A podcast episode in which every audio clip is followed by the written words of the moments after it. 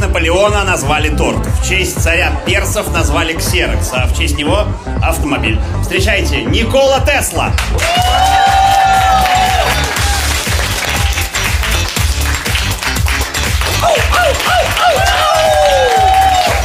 Привет, народ! Наконец-то я решил тут засветиться. Э, Меня зовут Никола Тесла, я гениальный ученый с гениальным именем. Прикиньте, какой разброс. У меня имя в честь кваса, а фамилия в честь крутой тачки. Вау. Илон Маск назвал автомобиль в мою честь, потому что он работает на электричестве. С таким же успехом он мог назвать автомобиль Паша Техник, тот тоже двигается на автопилоте, поэтому было бы забавно. Я родился в Австро-Венгерской империи, и когда Австро-Венгерская империя распалась, все страны, которые входили в эту империю, решили, что я их соотечественник. Я одновременно и серб, и словак, и хорват, и черногорец, и кто-то еще, блядь. Я... Э, австриец, естественно. Ну, на самом деле, такие непонятки с национальностью только у Тимати. Э, если честно. А Часто у знаменитых людей, когда они рождаются, у них есть какая-то крутая история их рождения. Условно, Иван Грозный родился во время грозы, поэтому он типа Грозный. Я тоже, тоже родился во время грозы, поэтому я типа шарю за электричество. А, Если честно, непонятно, что происходило во время рождения Моргенштерна. Мне кажется, мне кажется, там просто кто-то долго пукал. Если честно, я устроился работать в континентальную компанию Эдисона. А, Там было задание очень простое. Надо было построить электростанцию для вокзала в Страсбурге. Э, И за это платили 25 тысяч долларов, прикиньте. Я справился с заданием, но денег мне не дали. Э, Знаете, в следующий раз э, сербов так бомбило из-за американцев только в 1999 году. Я уволился и переехал в США. В Нью-Йорке я работал, угадайте где? Правильно, в компании Эдисона. Потому что я подумал, ну второй раз наебать мне так не получится. Я, я же Тесла, гениальный ученый. Я же не вот эти люди, которые верят в благодарности перед вселенными. Я думал, что меня не наебут второй раз. Эдисон пообещал 50 тысяч долларов тому, кто улучшит э, работу машины постоянного тока. Э, Задача, если честно, невозможная. Примерно такая же, как найти прикольную одежду 20-летнему парню в магазине «Сударь». Э, Я лично улучшил 24 машины. Пришел за своими деньгами, а Эдисон мне сказал, что я просто не понял американского юмора. Хотя, если честно, я правда не понял, в чем там американский юмор. В этот момент никто в его кабинете не трахал теплый яблочный пирог. Э, Поэтому прикола я не выкупил. Я занял у всех своих знакомых деньги основал свою компанию Tesla Electric Company. Такое название выбрал, потому что название Эдисон Гондон было уже кем-то занято. Я немного странный ученый, не ебанутый, просто странный. Э, э, Не так, что я бегаю по парку и пугаю людей своей сербской пиписькой. Нет, не настолько я странный. Ну, условно, я не получал удовольствия во время еды, если в этот момент в уме не вычислял объем еды на вилке. А что за осуждающие взгляды людей, которые чебупели макают в китченес? А Вы что? Ну, также я очень сильно любил голубей, я постоянно за ними наблюдал, кормил их хлебушком, иногда даже раненых птиц я приносил в свой э, номер отеля. А Поэтому можно с уверенностью сказать, что я прожил свою жизнь на полную катушку и постоянно ночевал с разными цыпами. Ну, вы поняли, прикол. В 1908 году я делал один эксперимент, и в этот же день на Землю упал Тунгусский метеорит, и многие подумали, что это из-за меня, но вы что, ну, я не настолько ебнутый ученый, я... тем более у меня есть алиби. В эту ночь я обедал с одной самкой голуби в отеле, поэтому, ну, как бы, точно не из-за меня. Вообще, я предложил использовать электродвигатели за сто лет до Илона Маска. Но нет, зачем доверять великому ученому? Давайте послушаем мнение парня, который назвал сына как пароль от Wi-Fi. Давайте лучше послушаем этого пацана. Кстати, неоновые флуоресцентные лампы тоже я придумал, но это чисто из-за того, что я знал, что у Эдисона была перхоть. Это такая моя месть, поняли? Это гонка ученых.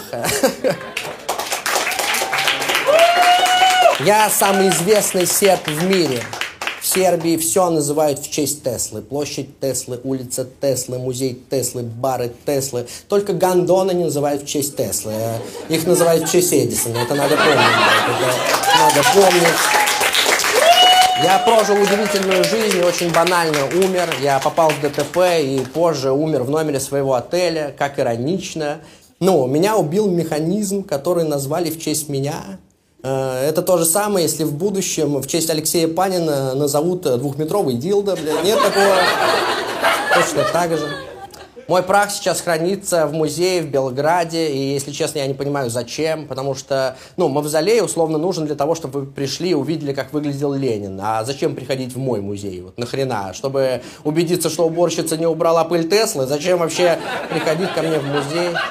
Ну, вам, наверное, интересно а, вообще, как у простого парня из Сербии, слэш Хорватии, слэш Черногории, слэш Словакии, слэш Австрии а, получилось стать самым великим ученым-первооткрывателем в истории. Вот мой секрет успеха. В сложные времена, когда вам будет очень тяжело, когда мир пойдет под откос и у вас будут опускаться руки, просто так же, как и я, у себя в голове тихо проговаривайте Эдисон, Гондон. Э. Все, народ, у меня на этом все. Всем пока!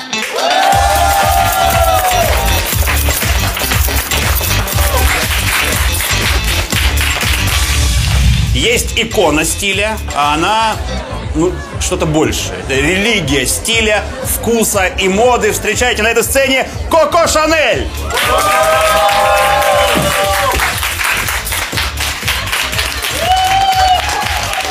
Всем привет! Э, я Коко Шанель, создательница того самого бренда косметики, которую парни дарят девушкам на 8 марта в знак благодарности за носки на 23 февраля. Спасибо.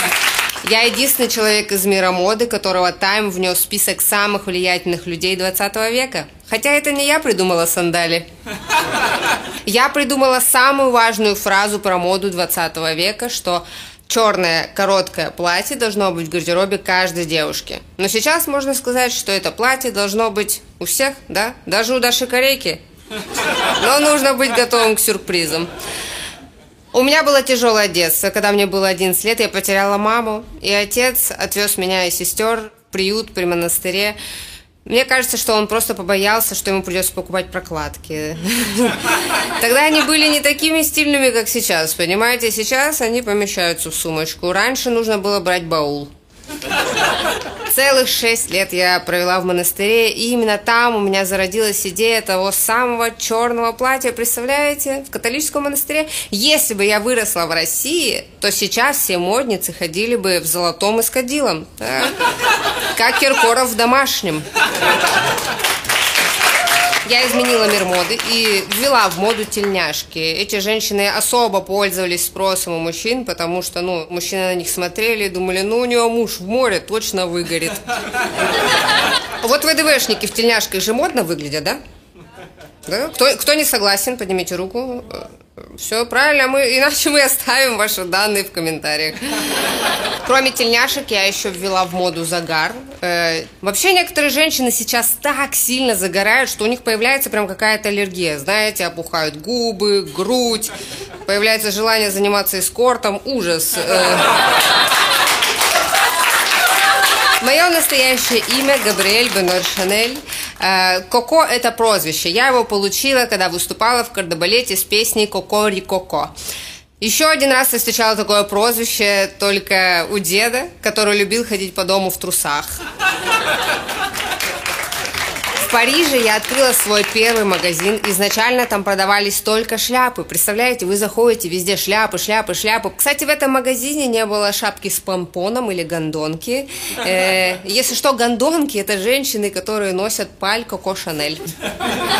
Потом началась война. Я не хотела уезжать из Парижа, поэтому завела интрижку с немецким бароном Гансу Гюнтеру фон Динклаге. Ну, не надо меня осуждать, да? Во-первых, я запомнила это имя. А, а во-вторых, поиметь немцев тогда хотела вся Европа. Девушки, вы должны быть мне благодарны, потому что я одна из первых поняла, что корсет это неудобно. Неудобно не дышать с 8 утра до 8 вечера. Только если ты не работаешь в поликлинике, да? А ваши звезды вообще разбираются в моде, нет? Я не понимаю, почему у Клавы Коки на худи вот здесь нарисованы титьки? Как будто бы реально город готовится к приезду губернатора, знаете, повесил баннер, типа вот здесь вот у нас планируются огромные такие штуки, но пока их нет. Мне принадлежат многие крылатые фразы, которые в 2008 году ставили себе многие в статусы ВКонтакте, да, даже Вин Дизель. Э, вот, например, мне принадлежит фраза, что девушка без косметики слишком хорошего себе мнения. Но, если честно, мужчины, э, вот вы хороши без косметики. Пожалуйста, оставайтесь так, вам прямо идет. Моя цитата, которую хотелось бы напомнить в конце.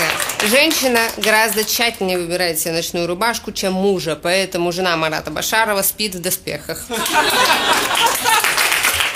меня на этом все. Аривуар.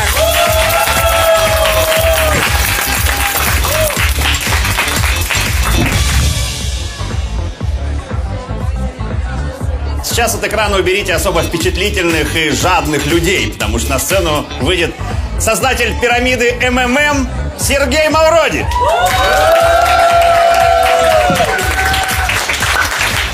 Э, Здрасте, здрасте, я Аркадий Укупник, здрасте. Ладно, обманул, я Сергей Мавроди. Видите, обманул, снова на коне, правильно?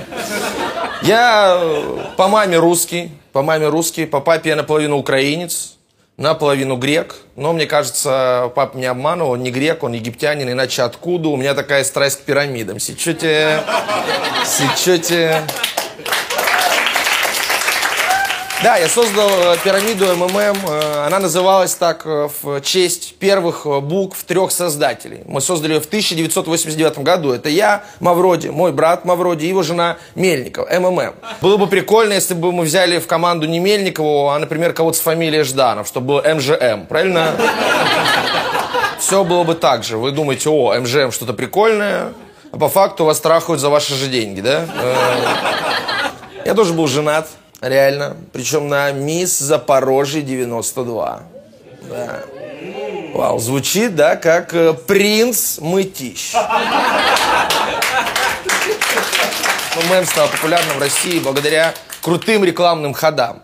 Например, мы в свое время запустили рекламу с актером Леней Голубковым, который якобы вкладывал деньги в МММ и покупал на эти деньги жене сапоги. И тогда все в России женщины сказали своим мужьям, иди к Мавроди, отдай деньги, мы хотим сапоги. То есть в мое время сапоги были как айфон, понимаете? Все мечтали о сапогах, а в итоге несли деньги мне и потом знатно сосали. Вот э, я был вообще очень крутым чуваком. Например, в 1994 году по телеканалу НТВ именно я поздравлял всех с Новым годом, а не Борис Николаевич Ельцин. Тогда даже страна не поняла подвоха, подумали, о, просто трезвый Ельцин. Я, я уверен, там даже сидел сам Борис Николаевич такой, о, по НТВ трезвый я, прикол. Но э, после тюрьмы, меня посадили в тюрьму, после тюрьмы я вышел и продолжил свое дело. Я организовал MMM Global. Стал обманывать людей из Африки, Азии по той же схеме. Вообще в свою жизнь я обманул людей из 107 стран. То есть, по сути,